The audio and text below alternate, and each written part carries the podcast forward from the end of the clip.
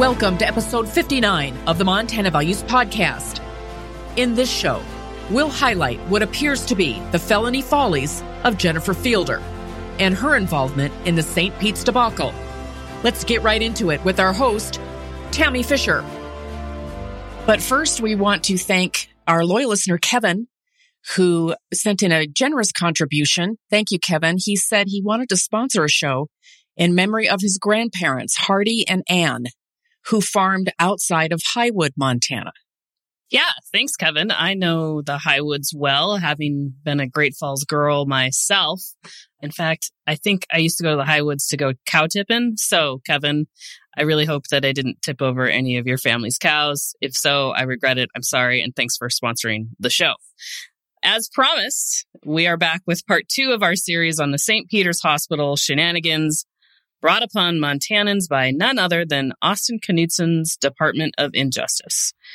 In our last episode, we talked about the full scope of Montana Attorney General Austin Knudsen's gigantic leap into the private business affairs of St. Peter's Hospital, into an issue that was none of his business and for which he had no authority to be involved in the first place. But because of arrogance, hubris, and immaturity, Austin jumped in.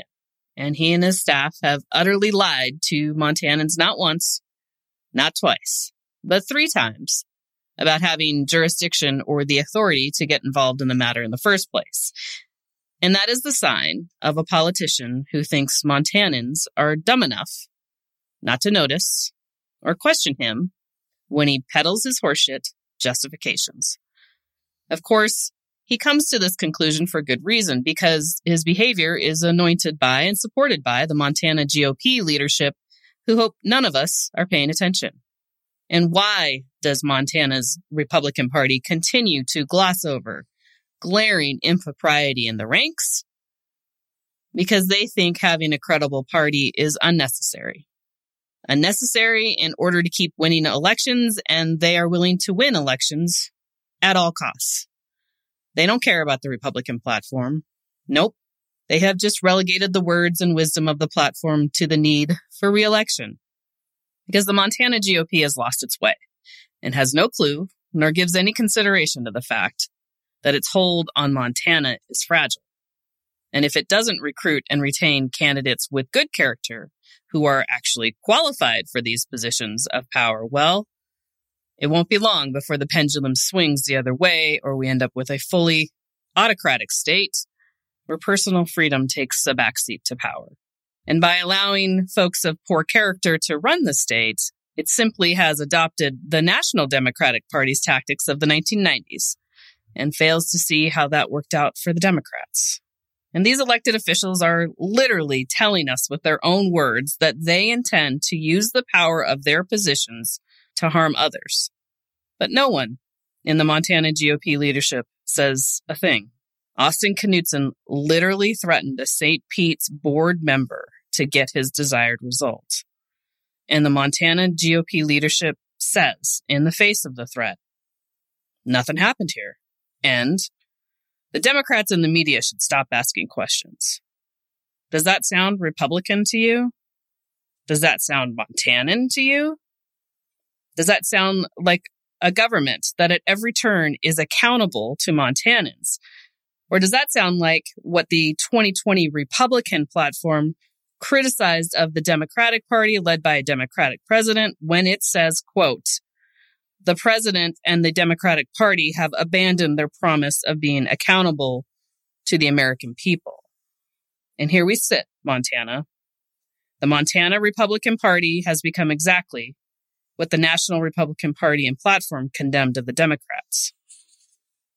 And it's in print, documented evidence of a refusal by the Montana Republican Party leadership to hold its members and elected officials accountable for their threats and intimidation of everyday Montanans, of their placing criminals as superior to victims, leading to a party that has lost all credibility and whose only strategy is to ride the red wave for immediate gains. It's a party that tramples on its own platform, overlooks blatant corruption, and condemns those who question the very government the platform tells us to constantly question because we do this in an effort to secure a smaller, better, and accountable government.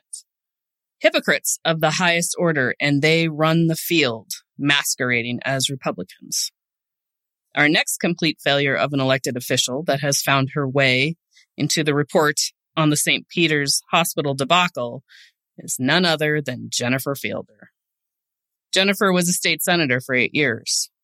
I say was because that becomes important later. She termed out in 2020 and ran for a position on the Public Service Commission. That is where she is currently employed, on the taxpayer dime, to the tune of over $100,000 a year. And it's where she was employed at the time of the St. Peter's events. In Jennifer's own words, quote, Jennifer's decision to step forward to serve in the state legislature in 2012 was rooted in prayer and a deep reverence for the principles of life, liberty, and property which made this nation great. Jennifer believes it's not too late to get America back on the right track, but it will only happen if good enough people become informed and active in government processes. A proven civic leader and successful small business owner, Jennifer truly cares about people and fully commits herself to doing the best job possible in every endeavor she undertakes. It is her nature to be inclusive and work constructively, without prejudice. When she makes a commitment, she keeps it. Her professional experience includes extensive work in both the public and private sectors, providing her with valuable insights from both perspectives, end quote. Now that all sounds good.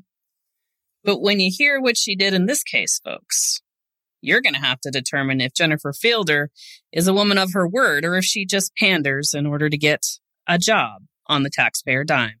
Remember her words, that it's in her, quote, nature to work constructively without prejudice, committed to, quote, doing the best job possible in every endeavor she undertakes. Remember those promises as you hear not only what she did to St. Pete's, but her efforts at a cover-up. So for those of you just tuning in, here's the shit show scenario we have been talking about. During the weekend of October 9th, 2021, an 82-year-old woman was admitted to St. Peter's Health in Helena, Montana, following a diagnosis of COVID-19. Shortly after her admission, a family friend serving as the patient's advocate reached out to Deputy Attorney General Kristen Hansen regarding concerns about the patient's care. Over dozens of text messages, the advocate relayed the concerns of the patient and her family. The family demanded that the patient be given ivermectin to treat coronavirus. Now, the patient did not at the time have a prescription for ivermectin, but apparently there was a physician in Havre who is unaffiliated with St. Peter's Hospital, who was willing to provide a prescription, but he was not her treating provider in the hospital. So the family not only asked the Attorney General's office to get involved, they reached out to Jennifer Fielder, a public service commissioner who has zero jurisdiction to get involved in anything related to a hospital and its care of a patient. Knowing this, Jennifer Fielder called the hospital and left a message referring to herself not as a public service commissioner, which would have been the truth, but as a state senator, which is a bold-faced lie. And why did she misrepresent herself? Well, because the state Senate does actually have influence over Montana hospitals, and she wanted to threaten the hospital into compliance with the family's wishes with a threat that had some meat to it, which is the perceived backing of the state Senate. This, folks, is why it is a crime to impersonate a police officer. Because a command to action from a regular Montanan doesn't mean diddly squat. But if you threaten under the auspices of having governmental authority, people tend to perk up and take the threat seriously and respond in kind. So Fielder leaves a voicemail with St. Peter's administration, but the special counsel chose not to release the voicemail because, quote, following consultation with the Senate President, the House Speaker, and minority leadership, the special counsel made the decisions not to release the voicemail because it contains the patient's name and significant personal health details about her life, her family, and her health, end quote. That sounds reasonable, right? No, it's not. Because a special counsel is not subject to the federal or Montana privacy laws that hospitals are subject to. And when Fielder, of her own volition, decides to spew the private lives of the people she intends to advocate for over the phone, in a voicemail. Well, the release of that information publicly is on Fielder, not anyone else. And Montanans deserve to know exactly what was on that message. Nonetheless, this was a summation of the contents of Fielder's message. Quote, on October 11th, 2021, Public Service Commissioner Jennifer Fielder contacted St. Peter's Health regarding the care the patient was receiving. St. Peter's Administration Department transferred her to the Risk Management Office, where she left a 3-minute voicemail for a hospital employee. In the message, Commissioner Fielder introduces herself as State Senator Jennifer Fielder. She later clarifies that she is a former state senator. She also identifies the patient as a Senate staffer. While the patient had worked for the Montana legislature in previous sessions, employment during the legislative session is a temporary position, and she was not employed by the legislature at the time of her hospitalization. In the message, Commissioner Fielder states that the patient is of sound mind and has requested ivermectin and hydroxychloroquine, but the hospital's providers have refused to prescribe them. She states that contact has been made with a doctor in Havre who will provide these medications to the patient. Commissioner Fielder argues that under Montana law, the patient has a right to try these alternative medications in search of life-saving care. Commissioner Fielder then advises the recipient that her voicemail is a record that she suggests the hospital employee not erase, because if this doesn't turn out well, there will be a suit. Commissioner Fielder concludes the message stating that the patient has an awful lot of friends who care about her, and that the commissioner doesn't think the senators will be too happy to hear about what's going on with the patient's care at St. Pete's right now, end quote. So this is how screwed up Fielder is. She actually thinks she knows something about hospital care and what people are entitled to. There's actually no right for a patient to receive a certain kind of medication in the hospital. And what Fielder doesn't know, because she hasn't bothered to look or research this, but claims to be an expert on it anyway, is that hospitals have medical staffs. If you are not on the medical staff of a hospital, you cannot then distribute medication to a patient. So a doctor in Havre might have a prescription for ivermectin that he's ready and willing to give to this patient. But unless that doctor is on the medical staff of St. Pete's Hospital, he cannot, by law, distribute that medication to that patient in that hospital. So she knows absolutely nothing about what she's talking about, but with the force of law and the force of being a, quote, senator behind her name, she thinks she can tell them how to operate their business. So even without the verbatim recording of the message, every Montanan should cringe at this summary. Who in the hell does Fielder think she is? Apparently, one, a state senator, and two, a legal expert, despite not having any form of a law degree. You see, she says a whole bunch of shit that makes it sound like she's a credible resource when in fact she is not. But she says it anyway. And when she says that Montana's Right to Try Act requires hospital providers to do something, well, she has no actual earthly clue what she's talking about. Yet there she is, sitting on a fat $100,000 a year taxpayer-funded salary, spewing horseshit and threatening legal action in order to obtain a result. An elected official in Montana who is supposed to be a Republican. So let's talk about the Right to Try Act in Montana. Under that law, which in fact was signed by Democrat Governor Steve Bullock, the act requires a treating healthcare provider to recommend an investigational drug for treatment of a terminal illness. The problem, well, Jennifer doesn't see here is that the patient's treating healthcare providers, the hospital physicians, weren't recommending ivermectin. More importantly, ivermectin isn't an investigational drug as that term is defined by the law that she, yes, Jennifer Fielder, voted on this law, so she should know its contents. Ivermectin is not an investigational drug as that term is defined by the law she voted for in 2015.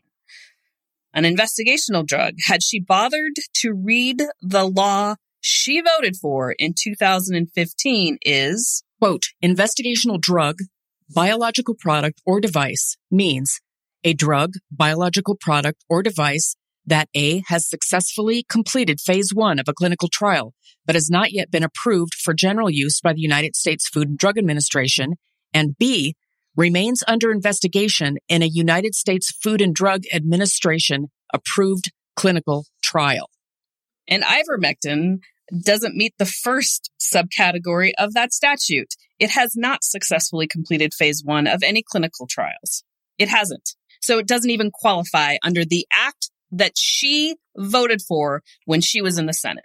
So when she says that that Right to Try Act applies here, no, it does not. And had she even bothered to read it before she voted on it, she would actually know that. So the Right to Try Act that Jennifer Fielder herself voted for when she was in the Senate doesn't apply to this case. Can't even get out of the chute, as we say in rodeo terms. So here we have another state senator who doesn't read the laws they pass, and yet seems to think she's a legal expert in its applicability. Does this reflect Jennifer as a professional who, in her own words, is, quote, committed to doing the best job possible in every endeavor she undertakes? No, it kind of looks like she committed legislative malpractice when she didn't even read the freaking act that she's citing to when she's threatening hospital employees.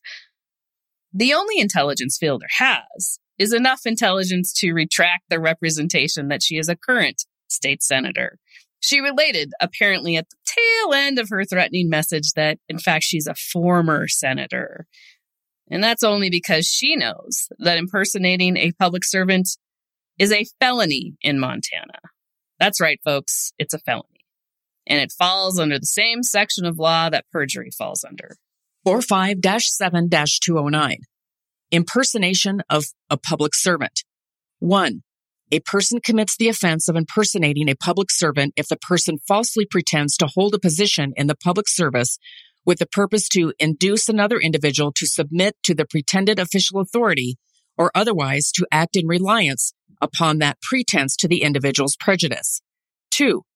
A person convicted of impersonating a public servant shall be fined not to exceed $5,000 or be imprisoned in the state prison for any term not to exceed 5 years or both.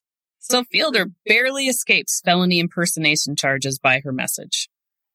But there's a reason she thought it important to indicate her role as a state senator, to try to influence the hospital administration to do what she is commanding.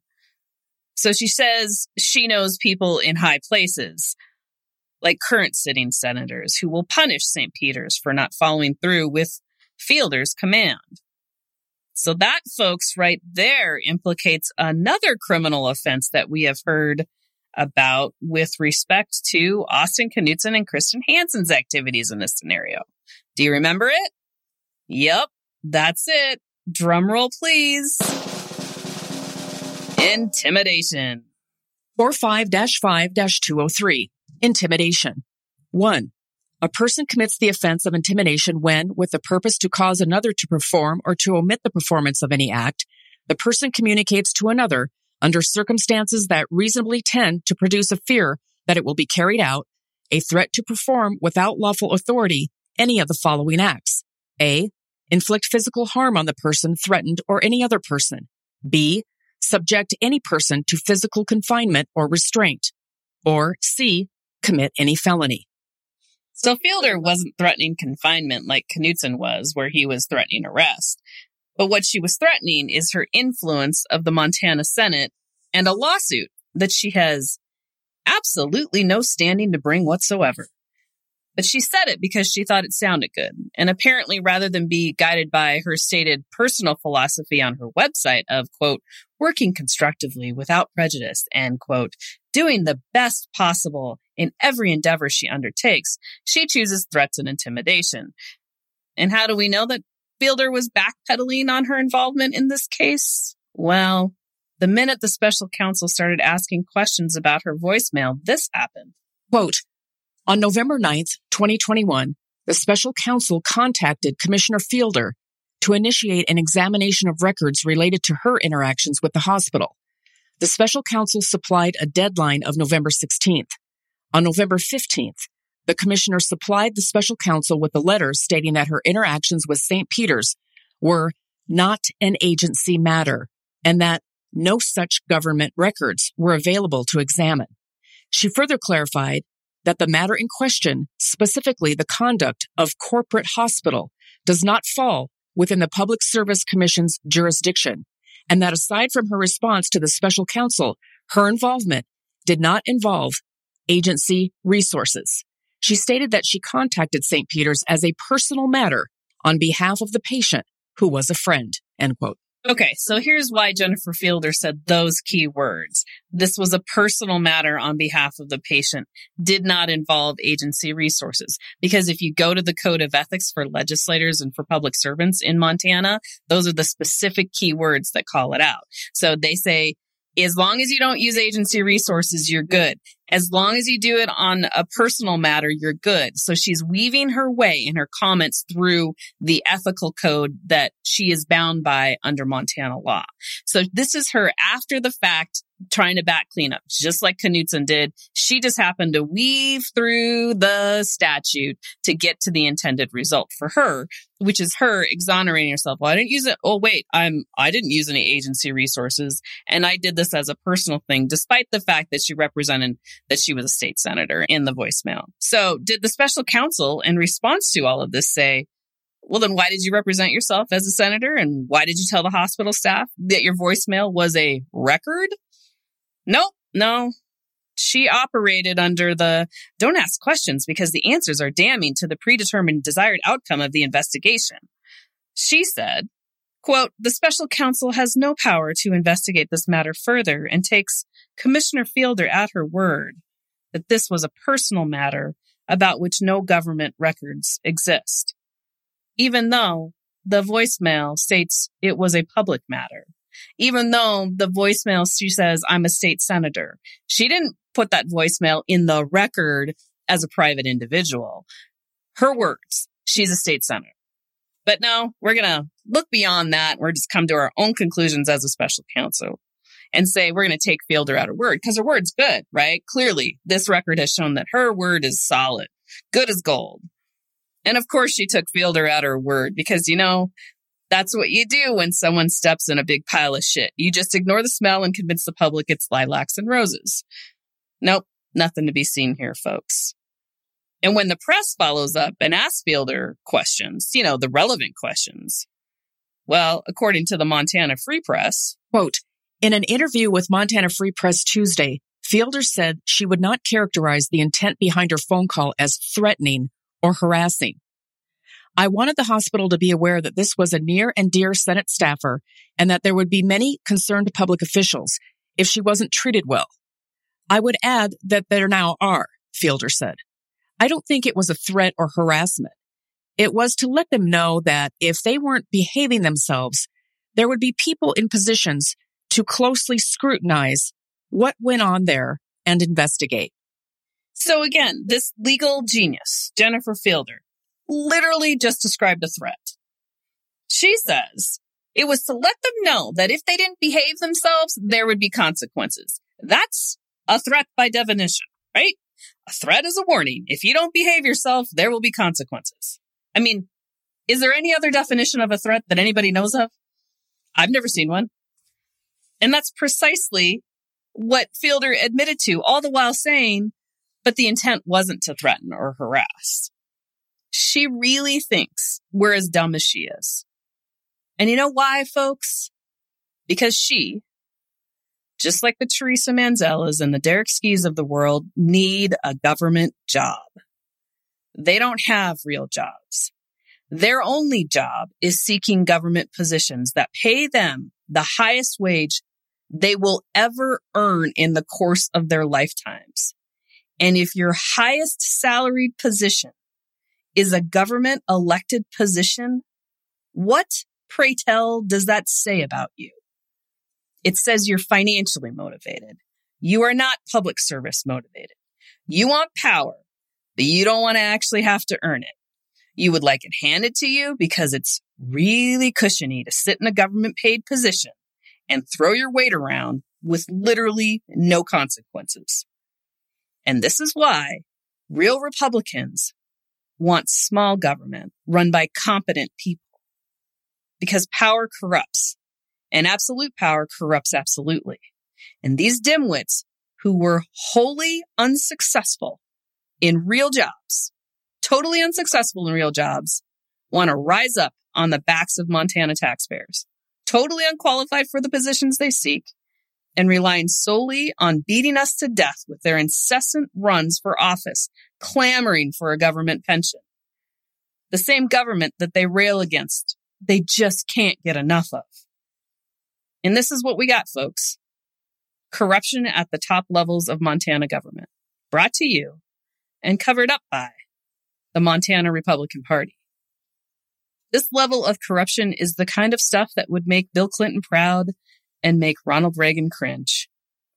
Carry on, Montana GOP. By continuing to cover up and embrace corruption, you've become exactly what the Democrats hope you to be. And the rest of us true conservatives, us Republicans who believe in principled government, are left disenfranchised, seeking a party that actually follows the rule of law and governs consistent with the principles of the Republican platform.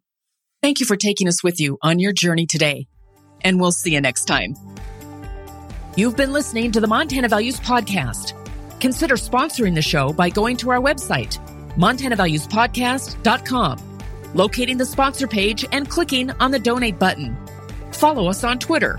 Our handle is @MTValues. Find us on Podbean or wherever you get your podcasts. What's your favorite Montana value? How do you live it? Write to us. Our email address is montanavaluespodcast@gmail.com. Thanks for listening, and we'll see you next time.